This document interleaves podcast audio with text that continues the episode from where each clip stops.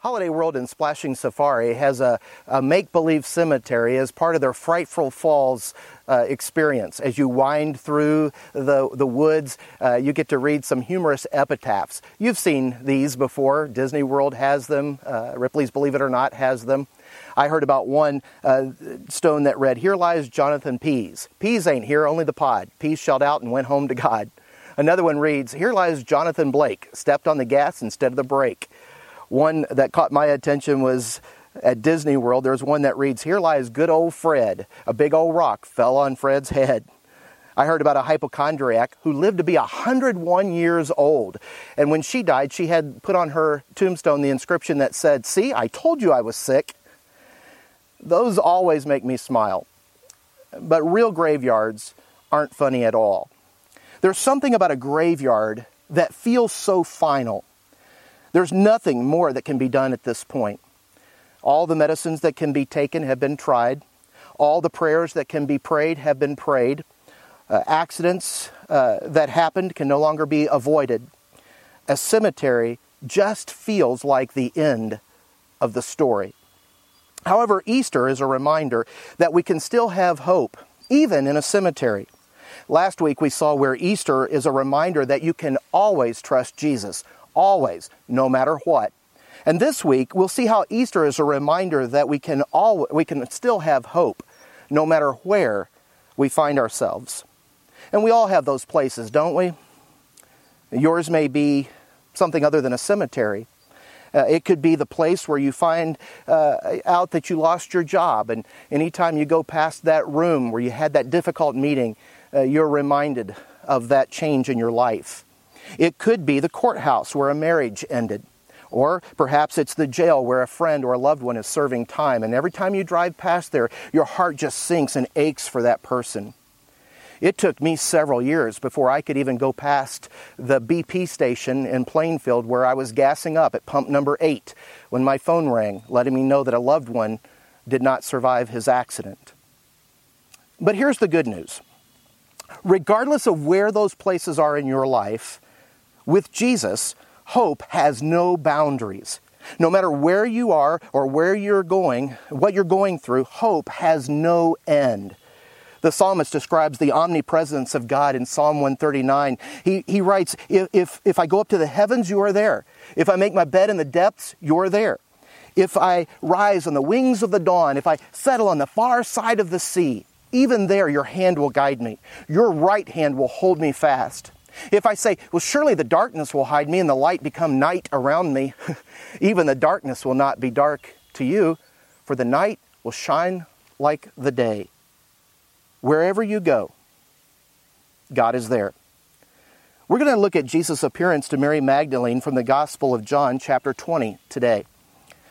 Now, as soon as the Sabbath had ended, and it was permissible, several women went to anoint Jesus' body for his permanent burial. It was so early that it was still dark. The sun in the eastern horizon had not even begun to turn the, the sky orange.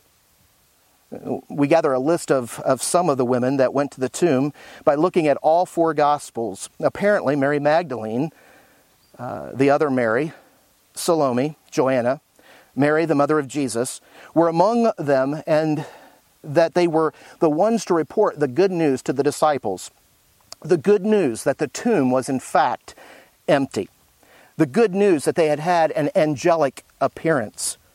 John focuses his gospel on Mary Magdalene, and so she's going to be the focus of our attention this morning. If you want to grab your Bible or your smartphone and look it up with me, we're in John chapter 20, verses 11 through 18. This is what it says. But Mary stood weeping outside the tomb, and as she wept, she, st- she stooped to look in the tomb. And she saw two angels in white sitting where the body of Jesus had lain, one at the head and one at the feet. They said to her, Woman, why are you weeping? She said to them, They have taken away my Lord, and I do not know where they have laid him. Having said this, she turned around and saw Jesus standing, but she did not know that it was Jesus. Jesus said to her, Woman, why are you weeping? Whom are you seeking? Supposing him to be the gardener, she said to him, Sir, if you have carried him away, tell me where you have laid him, and I will take him away. Jesus said to her, Mary, and she turned and said to him in Aramaic, Rabboni, which means teacher. Jesus said to her, Do not cling to me, for I have not yet ascended to the Father, but go to my brothers and say to them, I am ascending to my Father and your Father, to my God and your God.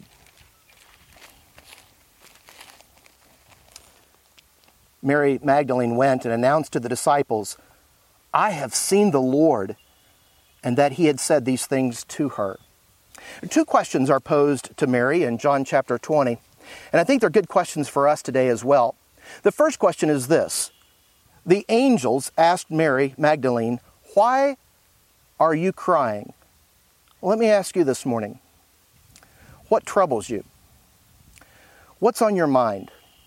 What burdens do you have weighing you down today? Anything have you in tears? It's one thing for me to ask you that via a video program. Imagine being Mary Magdalene and having that question posed to you by angelic beings asking you, Why are you crying? Angels are often portrayed uh, today in comic strips and in, in uh, pageants at, at churches by little children wearing white robes and halos made of, of garland. But I want you to know that, that these beings aren't just cute, whimsical, and sweet images. Instead, they are very real beings created by God. They often serve as his messengers in Scripture, or they come to minister to those who are fulfilling God's purposes here on earth. They are powerful, and they are far more spectacular than we give them credit today. But the good news for you and for me this morning is as we look for hope in the graveyard, is that these powerful images that brought hope to Mary Magdalene brought a hope that continues on for you and for me. All their power, all their splendor are used to bring us hope. Look with me, flip over to Matthew 28, verses 2 through 4, and let's look at who rolled away the stone, the stone at the tomb of Jesus. Matthew 28, verses 2 through 4 says this And behold, there was a great earthquake. For an angel of the Lord descended from heaven and came and rolled back the stone and sat on it. His appearance was like lightning, and his clothing white as snow. And for fear of him, the guards trembled and became like dead men. Now, there are four things that jump out at me from those two verses about angels that kind of go against the cartoon version of them that we see today. The real angels, one, we learn from this passage that there was a great earthquake. It wasn't an aftershock, it wasn't a, a tremor, it was a great earthquake. This earthquake had a cause. The word gar in verse 2 is translated by the English Standard Version and by the New American Standard Bible as the word for. And I think that's apt, aptly correct uh, for, for it to be called that. But I like what the NIV, the New International Version, uh, translates the word gar with the word because. And the reason I like it is what it's saying is there was a great earthquake because an angel from heaven had descended and had come onto earth. And his arrival on earth was so powerful that it caused not just a tremor, but a great earthquake. This is a powerful, powerful being. The second thing that jumps out at me is that this angel is the one who rolled away the stone. It didn't roll away on its own. It wasn't forced open by grave robbers. No, no one used any kind of a lever to, to budge it. An appointed angel by God from heaven came to earth and rolled it away. And after he did so, he's kind of got a little attitude about himself. I like it that he hops up on the rock and sits up on the top of it. I like to picture him with his arms folded and his legs crossed. It's as if he's telling death in the grave, hey, take that. It's funny to think of the women on the way to the graveyard being so concerned about who would roll away that great stone. That was on their mind before the sun even rose as they were on the way to the tomb. What stone are you worried about today? God can take care of it. Just like these ladies on their way to the tomb asking, but who will roll the stone away for us? Uh, you can have Jesus as the one. You can put all of your trust in your faith, knowing that he can roll away the stone. As I watched the news uh, this week, as, as many of you uh, no doubt did as well, uh, I saw that there's a lot of concern, a lot for us to be concerned about. And I kept wanting to ask myself questions that start with the word but. But who will roll the stone away? In the midst of my faith and trying to trust in God, I wanted to ask, but what, what about this and what about that? There was the stone of, but who will roll away the stone of the economy uh, crashing? Uh, but who will roll away the stone of germs if, if my family comes in contact with them? But who will roll away the stones of e learning if my children st- struggle with their schoolwork and their grades suffer? The same God who appointed an angel to come from heaven and earth to roll away the stone from Jesus' tomb can handle whatever size rock you're worried about today. Third thing that jumps out at me the angel's appearance was as bright as lightning. Welders have to wear protective eyewear when they weld, or else they'll damage their eyes. Maybe if you're like me, you kind of get geeked out about things like solar eclipses, and you've gone and you've stood in long lines uh, to get the special eyewear, those funny looking cardboard sunglasses that we all wear whenever we, we go out and we look at the right time to catch a, a, a glimpse of a solar eclipse. And they warn you, whatever you do, don't look directly into it or it'll damage your eyesight. This angel's appearance was like that of lightning. There's no hotter heat than white hot. And this white lightning was the appearance of these angels. Matthew tells us his appearance was spectacular and brilliant. He says it was like lightning. The final thing that I notice about these angels is this the guards were terrified over the angel's appearance. Not many people would get terrified over some of the uh, angelic uh, images we see today in cartoons and portrayed in churches. But these real angels sent by God they caused Roman soldiers to be terrified to the point in which they fell to the ground. And I think it's fascinating the fact that it wasn't fear over failure at their job, which the, would be punishable by death. It was fear over the, this angelic image that caused them to fall to the ground like dead men. We have a powerful God, and there is nothing so big that you and Him together won't be victorious. According to Mark 15, it was Mary Magdalene and Mary, the mother of Jesus, who went to the tomb to watch Jesus be put in the grave the day that he died. And the reason they went there is they wanted to be able to know for sure where they were coming back to as soon as it was allowable to go and to prepare the body for permanent burial.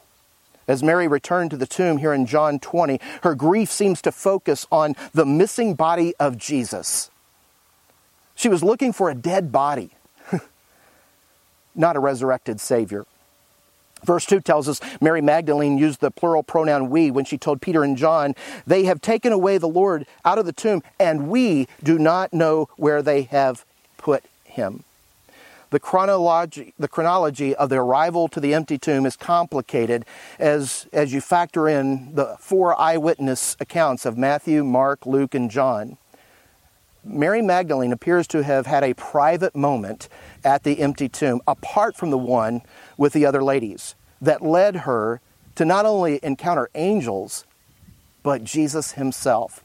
And by the way, when you think about the, the Gospels, Matthew, Mark, Luke, and John, as four eyewitness accounts, you, it, it lifts the credibility of them that they don't match up perfectly. You expect if you put four people in four separate rooms and you ask them each to tell their account of the same story, you're going to hear the truth from all four of them, but you're going to hear it from their perspective. They may not all include all the same details. And so you have to keep that in mind as you're looking at this event in the four Gospels.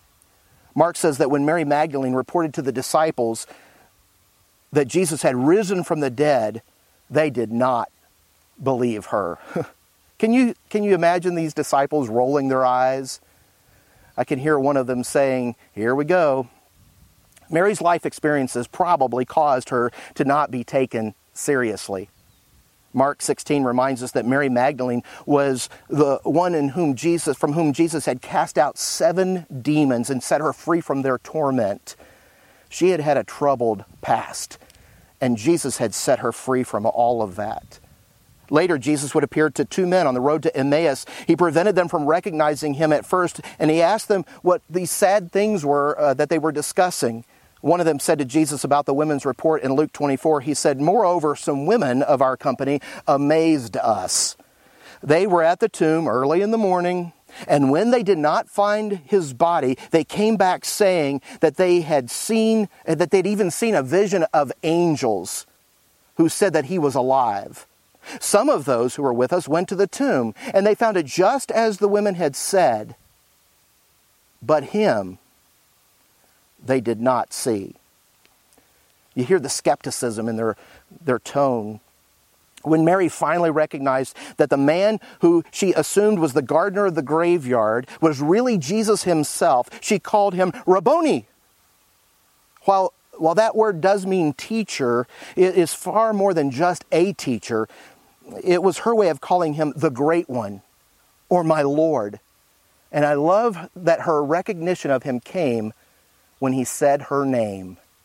When Jesus says your name, there's something incredibly reassuring about that. And she was overcome with joy and she shouts out, Rabboni!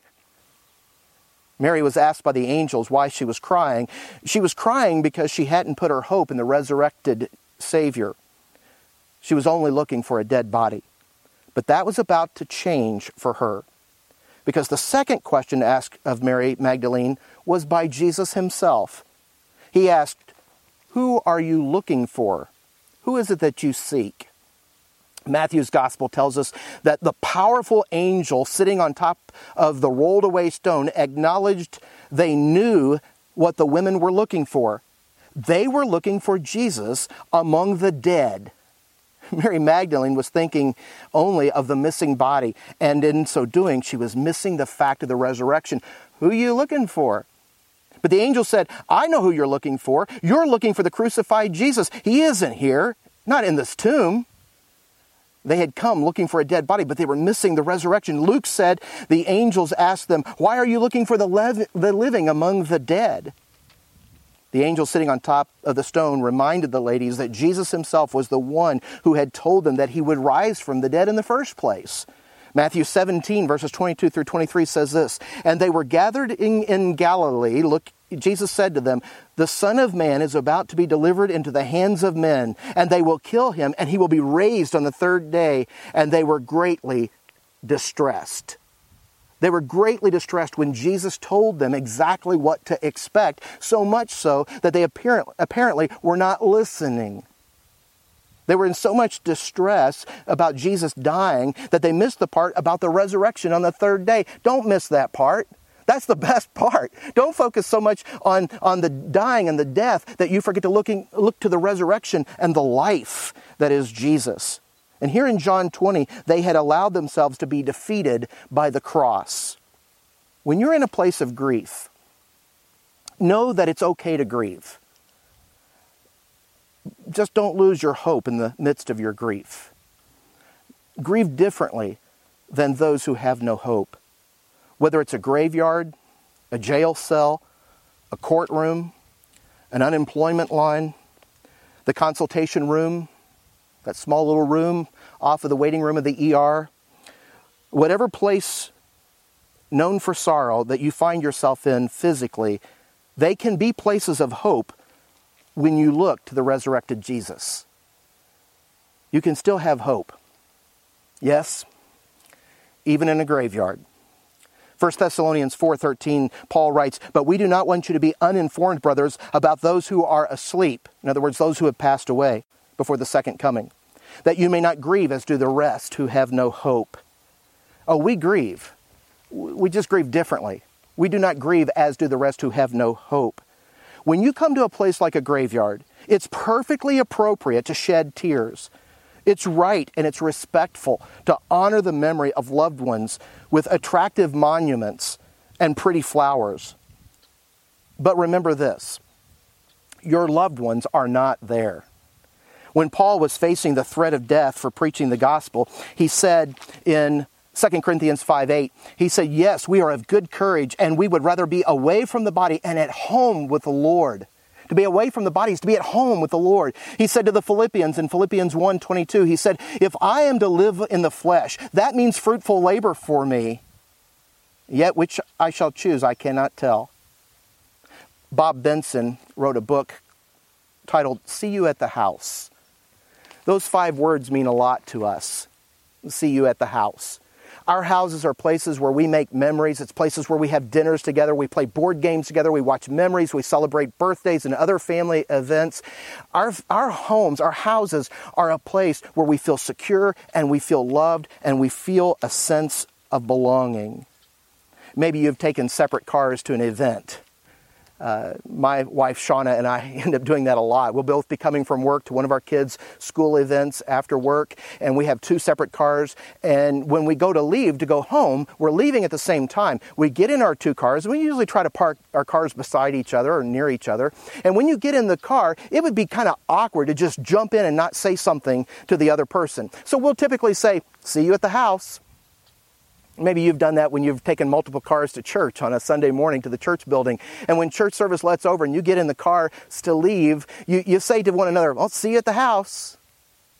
Uh, it wouldn't make any sense for us to have some huge emotional breakdown and to cry and sob uncontrollably when we know we're going to see each other just a few miles down the road. And so we say, See you at the house. Benson wrote in his book, See You at the House, that before he became a Christian, he used to think of dying as leaving the party early. But now that he was a Christian himself and facing his own death as he was writing the book, he said, Now I realize that for the Christian, death is leaving early to go to the party. It's okay to grieve. Just don't grieve like those who have no hope. Grieve like those who don't have to say goodbye. They'll just say, I'll see you later. I'll see you at the house, God's house.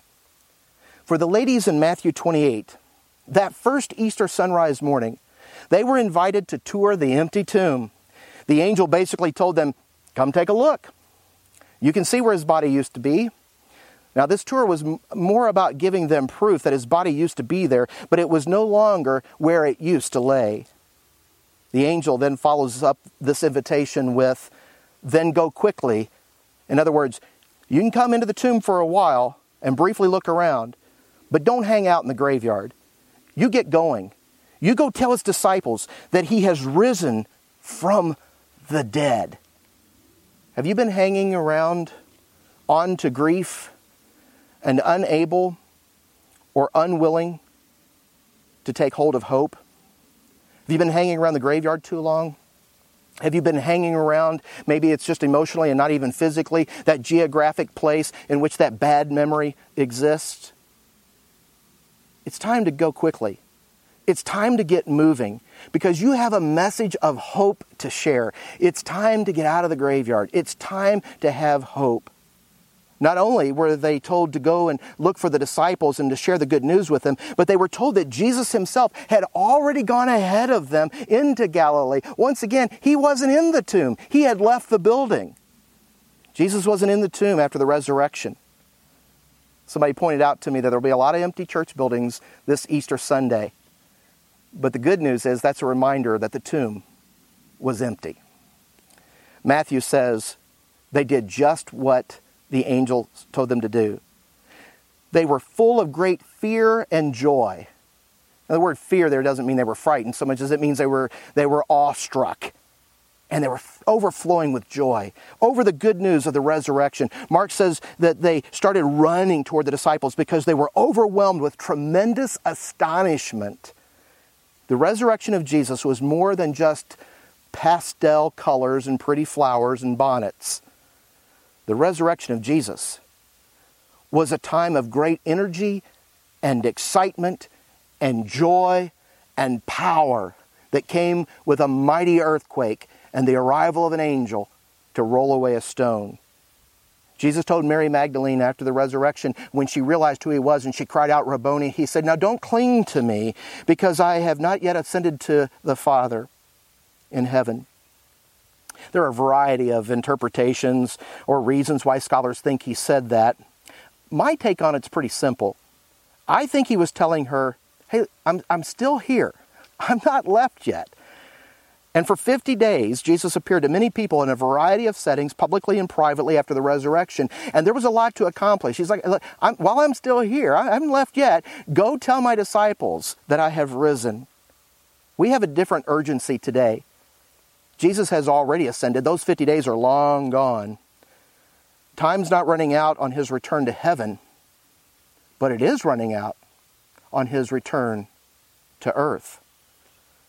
Someone has said on the news this week that the COVID 19 pandemic has caused everyone to evaluate what matters most in life. Well, maybe it's time this Easter season to do some evaluating, to realize that we can always trust Jesus, no matter what.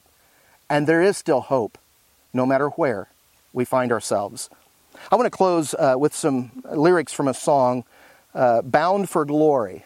A friend of mine posted this on Facebook this week after losing a loved one. And here's what it says This world is not my home. I'm here for a moment. It's all I've ever known. But this world is not my home. The fight is not my own. These burdens aren't my future. The empty tomb has shown that I am bound for glory. I'm free because I'm bound. I'm bound for heaven's gate, where my feet will stand on holy ground. And I'm bound for glory the saving work is done.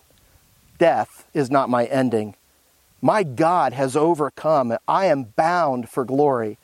All my pain, hurt, and shame gone when Jesus calls my name. Endless joy, endless praise, all when Jesus calls my name. May you hear him calling your name this morning as Mary Magdalene heard him call hers. And when he does, recognize him, and get out of the graveyard filled with hope and go tell everyone you know the good news. Pray with me. Father God, we thank you so much that we do have the hope. God, I, am I'm, I'm mindful of the fact that this morning service is, is going out to people, Lord, that are suffering in a, a multiplicity of ways. And Father, we are all feeling the pressure of this COVID 19 pandemic, and we're, we're trying to decipher from the news, uh, Lord, what our proper responses should be.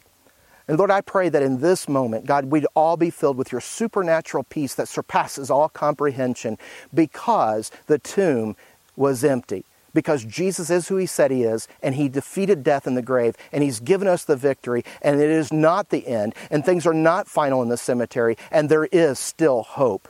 God, we thank you for that hope, and we pray all of this in Jesus' name. Amen.